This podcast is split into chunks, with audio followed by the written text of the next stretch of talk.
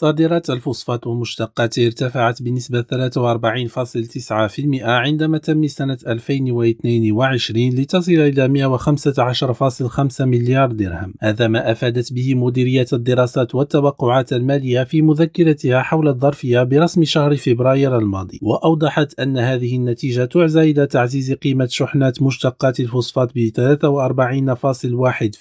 والفوسفات الصخري ب 49.7%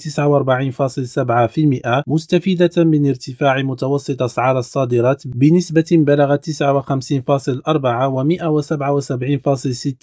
على التوالي هشام لوراوي ريم راديو الدار البيضاء